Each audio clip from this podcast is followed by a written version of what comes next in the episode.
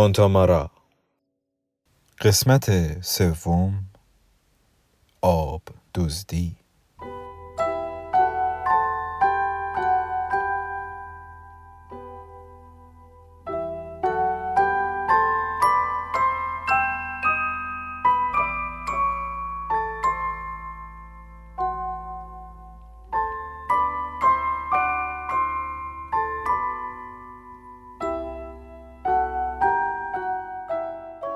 سهرگاه روز بعد فونتامارا در یک وضع هیجان زدگی به سر می برد.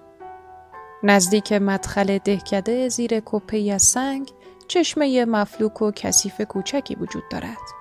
چند قدمی دورتر آب توی یک سوراخ فرو می رود و از پای تپه به صورت نهر کوچکی ظاهر می گردد. این جویبار قبل از اینکه به طرف جلگه سرازیر شود چندین پیچ و خم پیدا می کند. از همین جوی است که مردم فونتامارا تا بوده برای چند تا مزرعه ای که مالکند و تقریبا همه مایملک دهکده است آب می گرفتند. هر تابستان مجادلات قیزالودی سر تقسیم آب در می گیرد که در خشک سالی ها با زد و خورد و مرافع پایان می پذیرد. اما به نظر نمی رسد کسی با این کار آب بیشتری به دست آورده باشد. برای مردهای ما در فصل تابستان عادتی شده که ساعت سه و نیم یا چهار موقعی که هنوز هوا تاریک است بیدار شوند، گیلاسی شراب سر بکشند، اولاغ را بار کنند و بی سر و صدا روانه جلگه شوند. برای اینکه کسی وقت را از دست ندهد و موقعی به آنجا برسد که آفتاب هنوز بالا نیامده، همه صبحانه را توی راه می‌خورند. این صبحانه تکه نان با یک پیاز یا یک دانه فلفل و احیانا کمی پنیر است.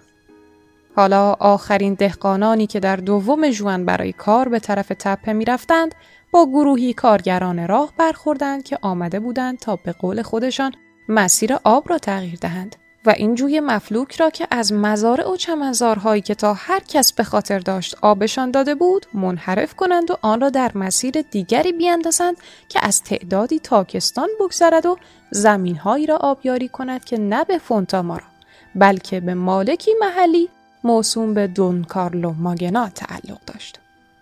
این مرد جزو یکی از قدیمی ترین خانواده های هومه است.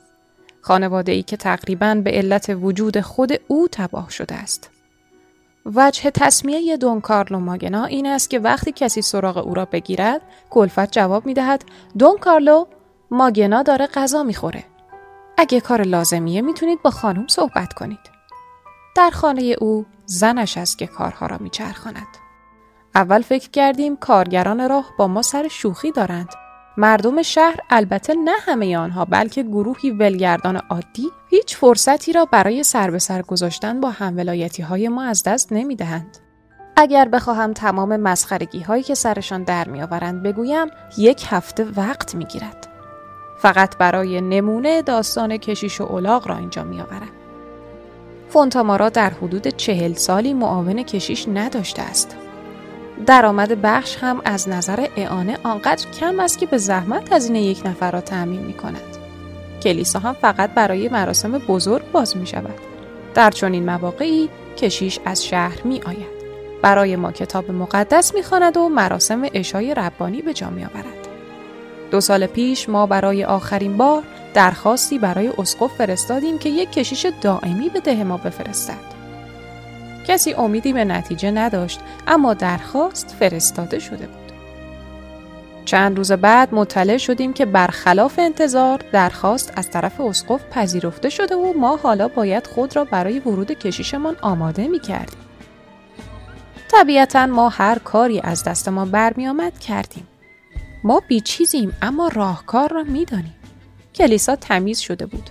جاده که به فونتامارا می آمد پرداخته بود در بعضی جاها بازتر شد. تاق نصرتی در مدخل دهکده با پرده و گل بسته شد. درهای خانه ها با شاخه های سبز تزیین یافت. بالاخره روزی که گمان می‌رفت کشیش بیاید تمام اهالی ده برای دیدار او روانه شد.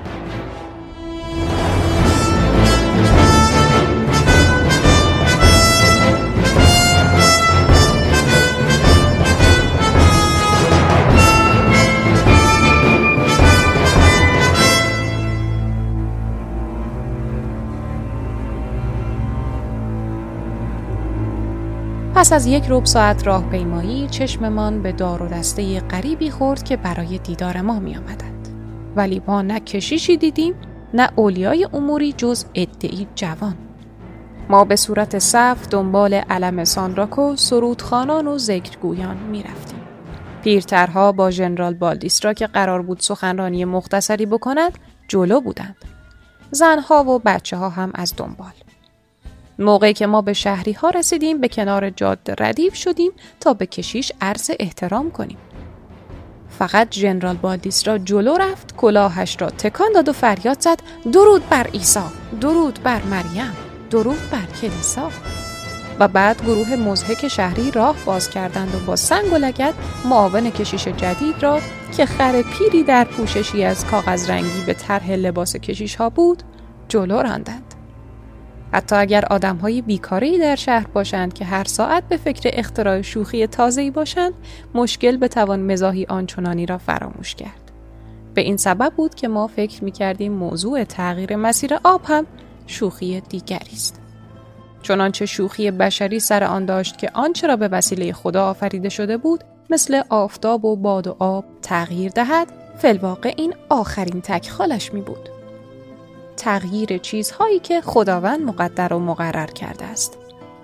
این امر چنان می نمود که به ما گفته باشند که الاغها پرواز می کنند. یا پرنستورلونیا بعد از این پرنستورلونیا نخواهد بود. یا رعیت دیگر گرسنگی نخواهد کشید. یا لب به کلام اینکه قوانین ابدی خداوند بعد از این قوانین ابدی نخواهد بود. اما کارگران بدون توضیحی شروع کرده بودند به حفر نهر جدید. این کار به شوخی بیشتر شبیه بود. یکی از دهاتی ها پسر پاپاسیتو به دو به طرف ده برگشت و به هر کس که سر راهش می‌شد با داد و فریاد می‌گفت ده این یه کاری بکنید. ما باید به پلیس اطلاع بدیم. باید شهردار رو خبر کنیم. هیچ مردی توی ده نبود. در ماه جوان مردها گرفتاری زیادی توی مزرعه دارند. زنها باید می‌رفتند ولی زنها هم گرفتار چنین وضعی بودند. وضع ما را که می‌دانید آفتاب بالا آمده بود و ما هنوز کاری نکرده بودیم همه کس راجع به این موضوع صحبت می کرد. همه زنها حرفهای مربوط به این موضوع را تکرار می کردند. آنچه را که دهها بار از دهان هر کسی که وارد می شد می شنیدند بازگو می کردند. ولی کسی کاری نمی کرد. من مثل هر روز صبح در دکان رنگریزی الویرا بودم. او مادرش را چندی پیش از دست داده بود و پدرش بعد از حادثه توی دخمی سنگی بیمددکار مانده بود. من الویرا را کمک کردم تا پیرمرد را شستشو دهد. پیرمرد قر می‌زد. فوش می‌داد و مثل همیشه به خاطر استیصال فراوان دخترش آرزوی مرگ می‌کرد. وقتی ما موضوع کارگران راه را پیش کشیدیم او باورش نشد. خلاصه کلام هیچ کس به فکر رفتن به آنجا نبود. آنها نمی توانستند به سادگی از محیط خانه دل بکنند. بعضیشان بچه دار بودند. ادهی به جوجه ها، خوک ها و بز ها می رسیدند و بقیه هم رختشویی داشتند. هیچ کدام نمی توانستند بروند. ما همه گرفتاری های خاص خودمان را داشتیم که باید به آنها می رسیدیم. بعد ماریتا پیش آمد چون می گفت که او می‌داند که چطور باید با اولیای امور تا کند. او زنی دیگر را هم پیدا کرد که با او برود. بهتر از نگویم که آن زن کی بود. این زن دیگر هم مثل ماریتا متقی بود. چون که شوهرش ده سالی بود به امریکا رفته بود. مشکل می توانم باور کنم که مردک از آن همه راه دور می توانست به او برسد. زن میشل زومپا با استراب زاید الوصفی پرسید و ما باید اجازه بدیم حالا که فرصتی پیش اومده فونتامارا به وسیله چنین زنهایی که از هرچه بگذریم فاحشه هستن معرفی بشه؟ الویرا به من گفت مطاله تو برو. ما باید تاثیر حسابی روشون بذاریم. برای ما زشت و شرماور بود اگر ماریتا و آن دیگری ما را معرفی کرده بودند. این بود که رفتیم و با لیزابتا لیمونا و ماریا گراتسیا در مورد آمدنشان با ما صحبت کردیم. ماریا گراتسیا پشت سر چیاماروکا و او هم پشت سر دخترش کاناروتسو و این آخری هم پشت سر فیلومنا و کواترنا قایم شد. ما جلوی کلیسا جمع شده بودیم و آماده رفتن بودیم که زن پیلاتو با خشم و غضب سر درآورد. زیرا برای رفتن از او دعوت نکرده بودیم. او فریاد کشید می‌خواستیم ما رو بیخبر بذارین؟ می‌خواین بار خودتون رو با هزینه ما ببندین؟ مگه زمین شوهر من احتیاج به آب نداره؟ مجبور شدیم منتظر بمانیم تا لباسش را بپوشد. ولی او به جای عجله کردن رفت که کاستاگنا، رکیوتا، جودیتا اسکارپونه و فورونارا را صدا کند و بگوید که همه آنها راه بیفتند و با ما به شهر بیایند. فاستینای پیر هم که شوهرش 20 سال بود حبس بود می‌خواست بیاید. اما ما به او گفتیم تو می‌خوای بیای چیکار؟ شوهر تو که برای زمینش به آب احتیاج نداره. گفت شایدم آزادش کردن ما گفتیم 20 ساله که تو منتظر آزادیش هستی و نشده. گیرم که آزادشم کردن. کی پول بهش میده که زمین بخره؟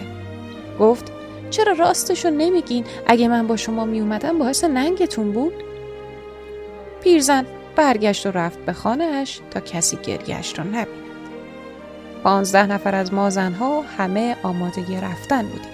ولی هنوز جلوی دکان بالدیس را باید صبر می کردیم تا ماریتا مویش را فر بزند. بالاخره او در لباس روزهای یک شنبه پیدایش شد. با پیشبندی تازه و گردنبندی از مروارید و آن مدال احمقانه که پورتری قهرمان شهید رویش بود. آفتاب بلند بود که ده را ترک کردیم. هوا آنقدر گرم بود که آدم را مریض کند.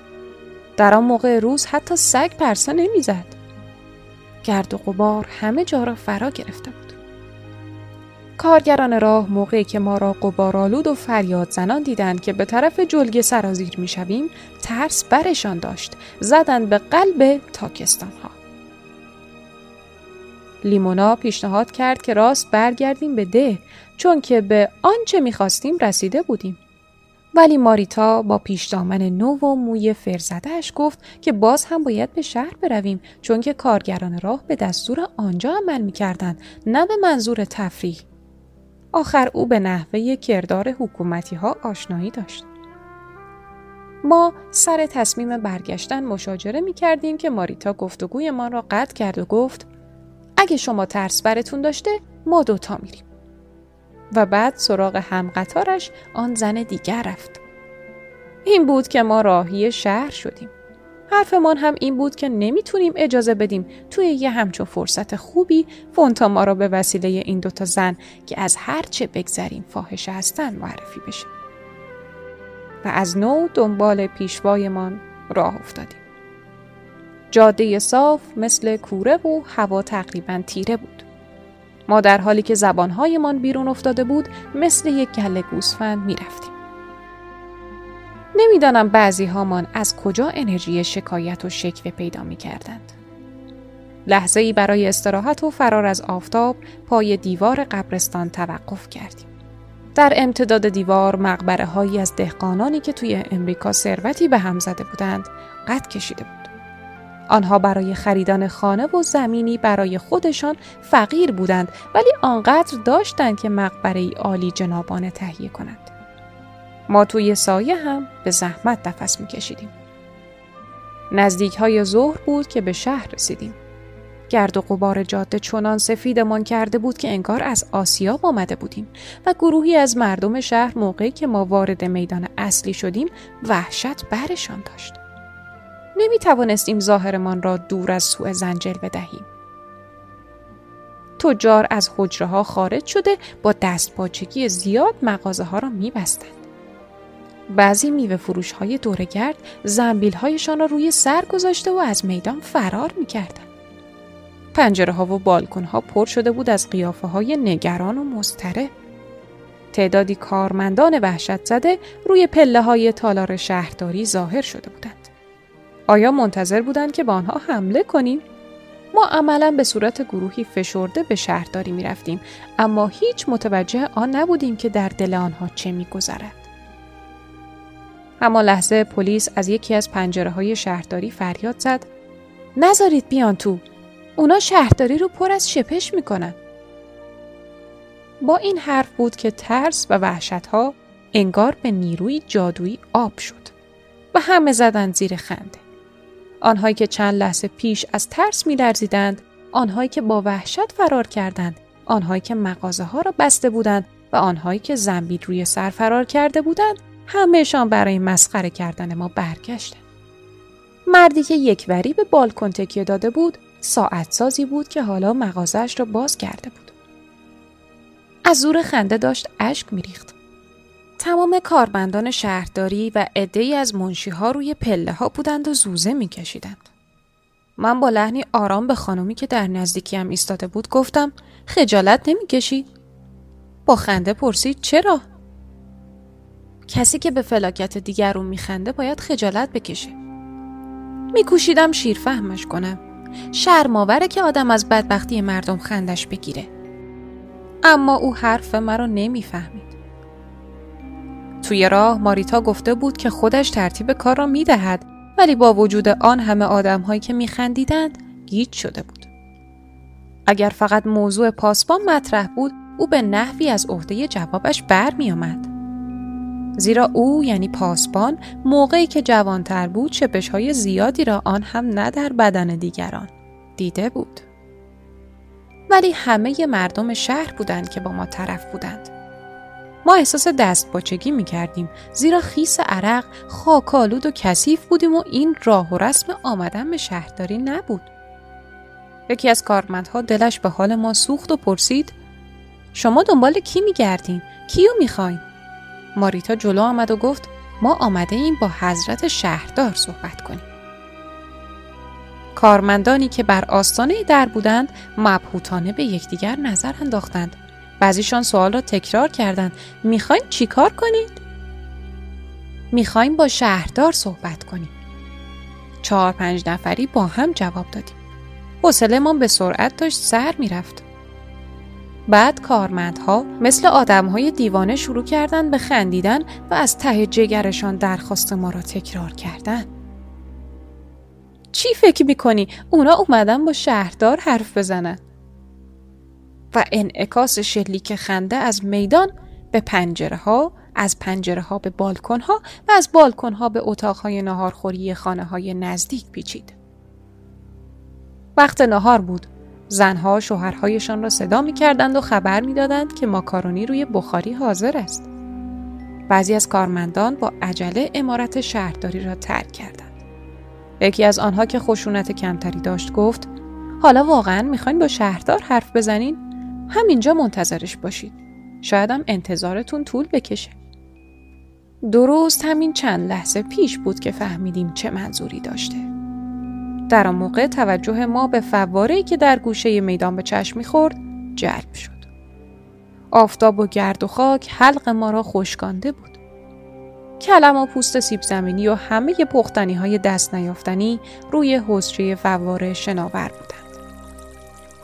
به یک سوپخوری گنده میمانست. سر اینکه کی اول آب بخورد قشقری به پا شد. همه ما تشنه بودیم ولی نمی توانستیم همه به یک باره بنوشیم. بهانه ماریتا که می گفت دارد قش می کند از طرف هیچکس تشخیص داده نشد. بعد از شلوغی زیاد عاقبت یک نوع نظم برقرار شد. چندی نفر آب خوردند تا نوبت به دختری رسید که زخمهایی روی لبانش داشت. ما خواستیم که او بعد از همه آب بخورد. اما او لبه فواره را قاپید و از جایش تکان نخورد. گمان کنم بعد از او ماریتا بود که می‌خواست آب بخورد. اما ناگهان از آب خبری نبود. شاید این بند آمدن زود گذر بود. ما منتظر ماندیم تا آب دوباره برگردد. بر نگشت. فواره آرام شده بود. ما داشتیم راهی می شدیم که توجهمان به صدای آب جلب شد. به همان ناگهانی آب برگشته بود. مشاجره تازه ای شروع شد. دو تا از دخترها موهای یکدیگر را چنگ می زدند. بالاخره نظم برقرار شد. اما آب دوباره بند آمد. نمی‌شد گفت چرا آب آنطوری می شود. هرگز همچو وضعی برای فواره نزدیک مدخل فونتامارا پیش نیامده بود. در طرف دیگر میدان پاسبان و ساعتساز تو نخ ما بودند و میخندیدند. شاید خنده آور باشد که من وقتم را برای گفتن این مطلب تلف کنم در حالی که از بد بدترش داشت کمی بد اتفاق می افتاد. اما من نمی توانم به خودم بقبولانم که چرا آب از ما فرار می کرد. قضیه این شکلی شده بود. موقعی که آب بند می آمد ما از فواره دور می شدیم و موقعی که دور بودیم آب بر می گشت. این وضع سه یا چهار بار اتفاق افتاد وقتی می آمدیم آب می خشکید. وقتی دور می شدیم آب فوران می کرد. از تشنگی داشتیم می مردیم ولی نمی توانستیم آبی بخوریم. فقط می توانستیم از دور به آب نگاه کنیم. اگر نزدیکتر می شدیم آب قیبش می زد. چند باری که آب بند آمد و ما راه افتادیم در حدود ده نفر پلیس نزدیک شده ما را محاصره کردند و با صدای نخراشیده از ما پرسیدند که چه می‌خواهیم ما جواب دادیم می‌خواهیم با شهردار صحبت کنیم و هر کس شکواییه خودش را اضافه می کرد. زیرا آنها هم با این شوخی ها توهین را به خسارات دیگر اضافه کرده بودند. می‌خواهند آب ما را بدزدند. هرگز همچو اجحافی ندیده بودیم. افتضاح است. ما خونمون بریزه نمی‌ذاریم زمینمون بیاب بمونن. اگه عدالت وجود نداره ما برقرارش می‌کنیم. شهردار کجاست؟ رئیس پلیس فریاد زد شهردار شهردار مگه شما نمی‌دونین که دیگه شهرداری در کار نیست حالا دیگه شهردار رو پودستا میگن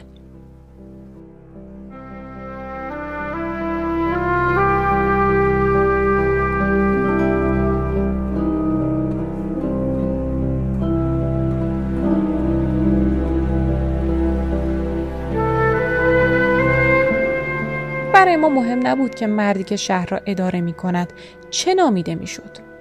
اما باید تغییرات فاحشی در مفهوم آدم های تربیت شده ایجاد شده باشد. و الا موقعی که ما تقلا می کردیم که با شهردار صحبت کنیم کارمندان نباید خندشان گرفته باشد و رئیس پلیس نباید دیوانه شده باشد. آدم های تربیت شده خیلی مقید هستند. آنها به خاطر کلمات دیوانه می شوند. رئیس پلیس به چهار نفر پاسبان دستور داد که ما را نزد پودستا ببرند. دو نفرشان جلو و دو نفر از پشت سر ما می آمدند. تمام ولگردان این صفحه عجیب و غریب را دوره کرده با هو و جنجال متلک های رکیک نصار ما می کردن.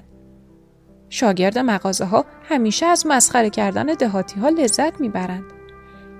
با همه سرگشتگی هایمان متوجه شدیم که ماریتا میان آنها شهرت درخشانی کسب کرده است.